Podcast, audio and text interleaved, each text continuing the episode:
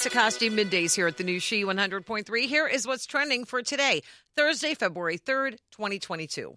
How'd you like to take a college course on Taylor Swift? That's possible now if you go to New York University. NYU's Clive Davis Institute has just launched the course. They say it will cover Swift's evolution as a creative music entrepreneur, the legacy of pop and country songwriters, discourses of youth and girlhood, and the politics of race in contemporary popular music. It proposes to deconstruct both the appeal and aversions to Taylor Swift through close readings of her music and public discourse as it relates to her own growth as an artist and a celebrity. They say the course already has a long waiting list of students. And yes, Taylor's been invited to speak to the class. No confirmation, yay or nay, but I'm sure we'll hear about it if it happens. Tracee Ellis Ross and Leslie Jordan will announce the 2022 Oscar nominations next week, Tuesday the 8th to be exact, at around 7:18 our time. The 94th Annual Academy Awards will air Sunday, March 27th at 7 o'clock. And happy birthday to one of Sesame Street's most beloved characters. It's Elmo's birthday today.